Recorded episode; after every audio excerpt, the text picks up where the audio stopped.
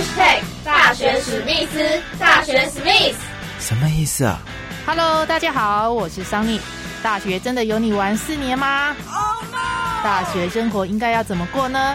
就应该和我的名字桑尼一样，充满着阳光、活力、朝气的过。Go go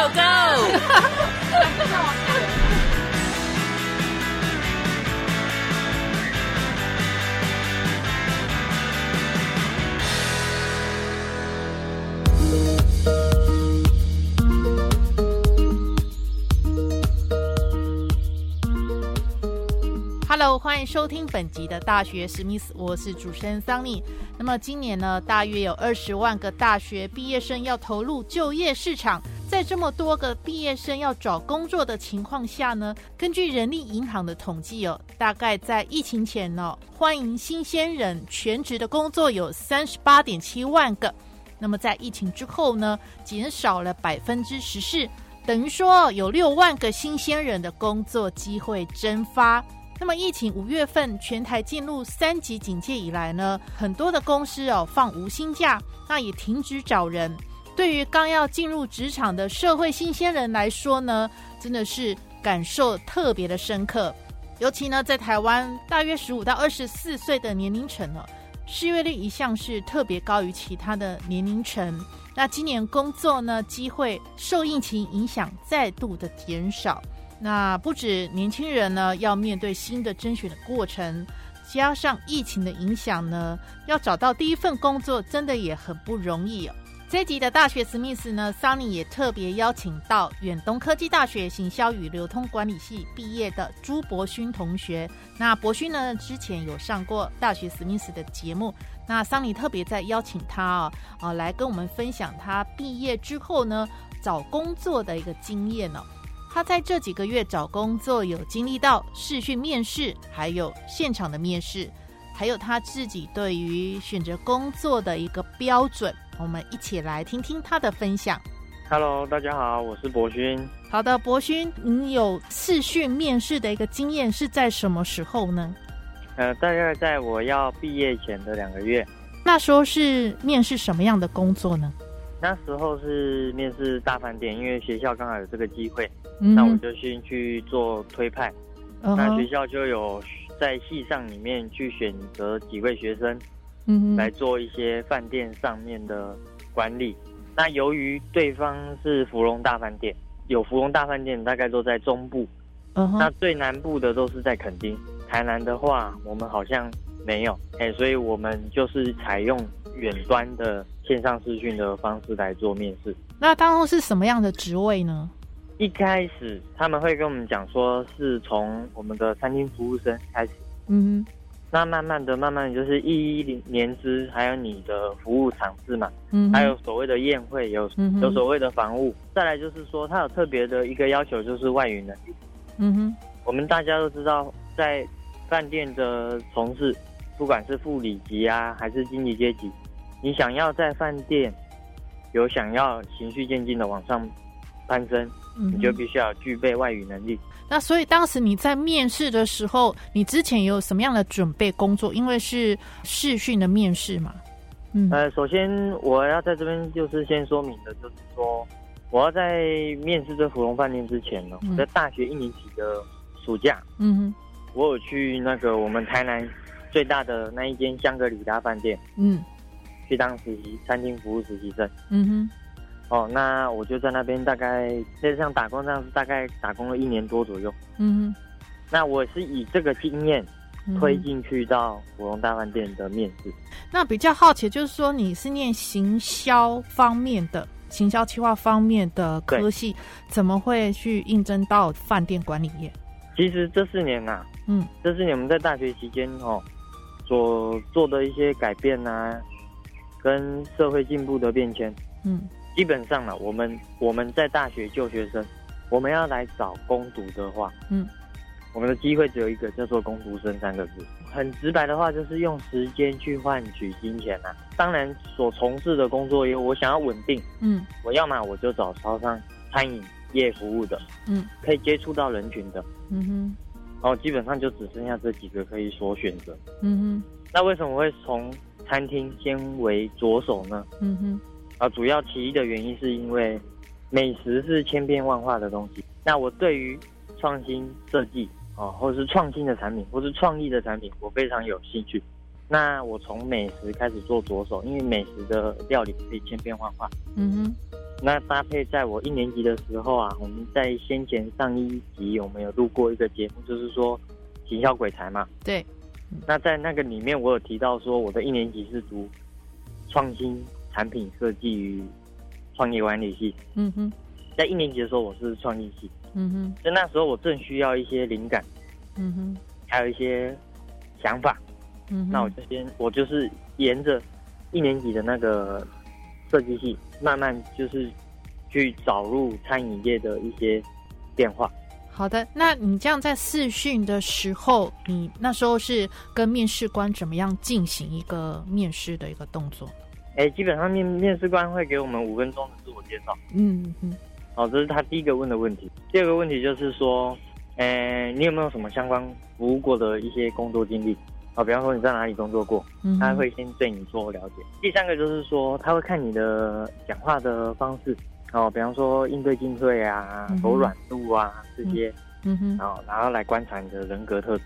然后借由人格特质中，然后他会给你一个评断的一个建议，说，哎，那你适合在我们比方说我们的宴会厅服务啊，或者是哦你哎，我看你这样的对谈，我觉得你适合在我们的房屋，嗯哼，做内部整整理。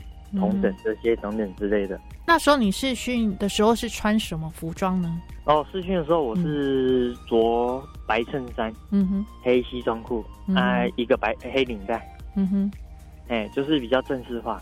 试训的画面就是要注意一些什么？基本上我们试训的时候都是由学校统一安排。那我们背景是一个白布，那就是坐正，然后要端庄。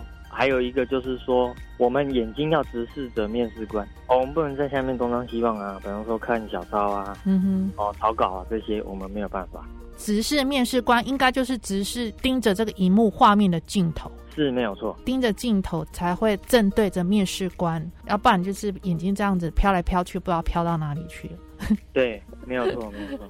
对，那也是不能够低头去看那个小抄、大字报什么的。对，没有错。回答的语气就是要坚定、斩钉截铁啊，平和、嗯哼，温顺，然后要有自信的回答。对对对，没有错。因为毕竟我们是服务最前线的顾客，嗯哼哼哼，我要拿我们的态度，嗯哼，来服务我们最前线的这个客人，嗯哼。那个饭店常说，就是有一句话来讲，就是说以顾客至上嘛，就是用这样的服务来做。呃，饭店的大门面。所以你刚刚有提到整个试训的面试的过程，大概只有五分钟的时间吗？对。下线之后，这个面试的面试官跟你说什么吗？基本上下线之后，这面试官都是找了我们的导师做讨论。根据你整个试训的一个经验来讲的话，你觉得试训的面试跟现场的面试有什么不同的地方，或者它的优缺点在哪里？诶，基本上哈，我们先来讲面对面的面试，嗯，就是亲自到的面试啊，嗯，亲自到的面试所担心的就是，哎，人比较多，嗯，那我会不会有在临场反应上呢？我可能反应不过来，有没有这个可能？嗯，哎，或许是有的哦，哦，比方说有的主考官，我看到他脸的时候，嗯，哇，我会紧张，情绪紧张，对。哦，那有的就是你自信满满，那你面试主考官，或是你准备好你的资料，你有自信，呃，你或许也不会说过于紧张。那面对面的接触一定是是最好的，因为看得到人。嗯。再来就是讲到视讯，视讯的好处就是因为方便。那虽然可以看得到，从画面透过看得到人，但是第一个就是说我们在面试其实有很多小细节，比方说你你拉椅子的那个方式，比方说你跟长官敬礼。嗯哼，一些点点滴滴的一些小细节，那，其实我是觉得小细节哈是还是蛮着重重要的哦。我们不能说小细节不去留意，我们反而要去留意这个小细节的这个部分。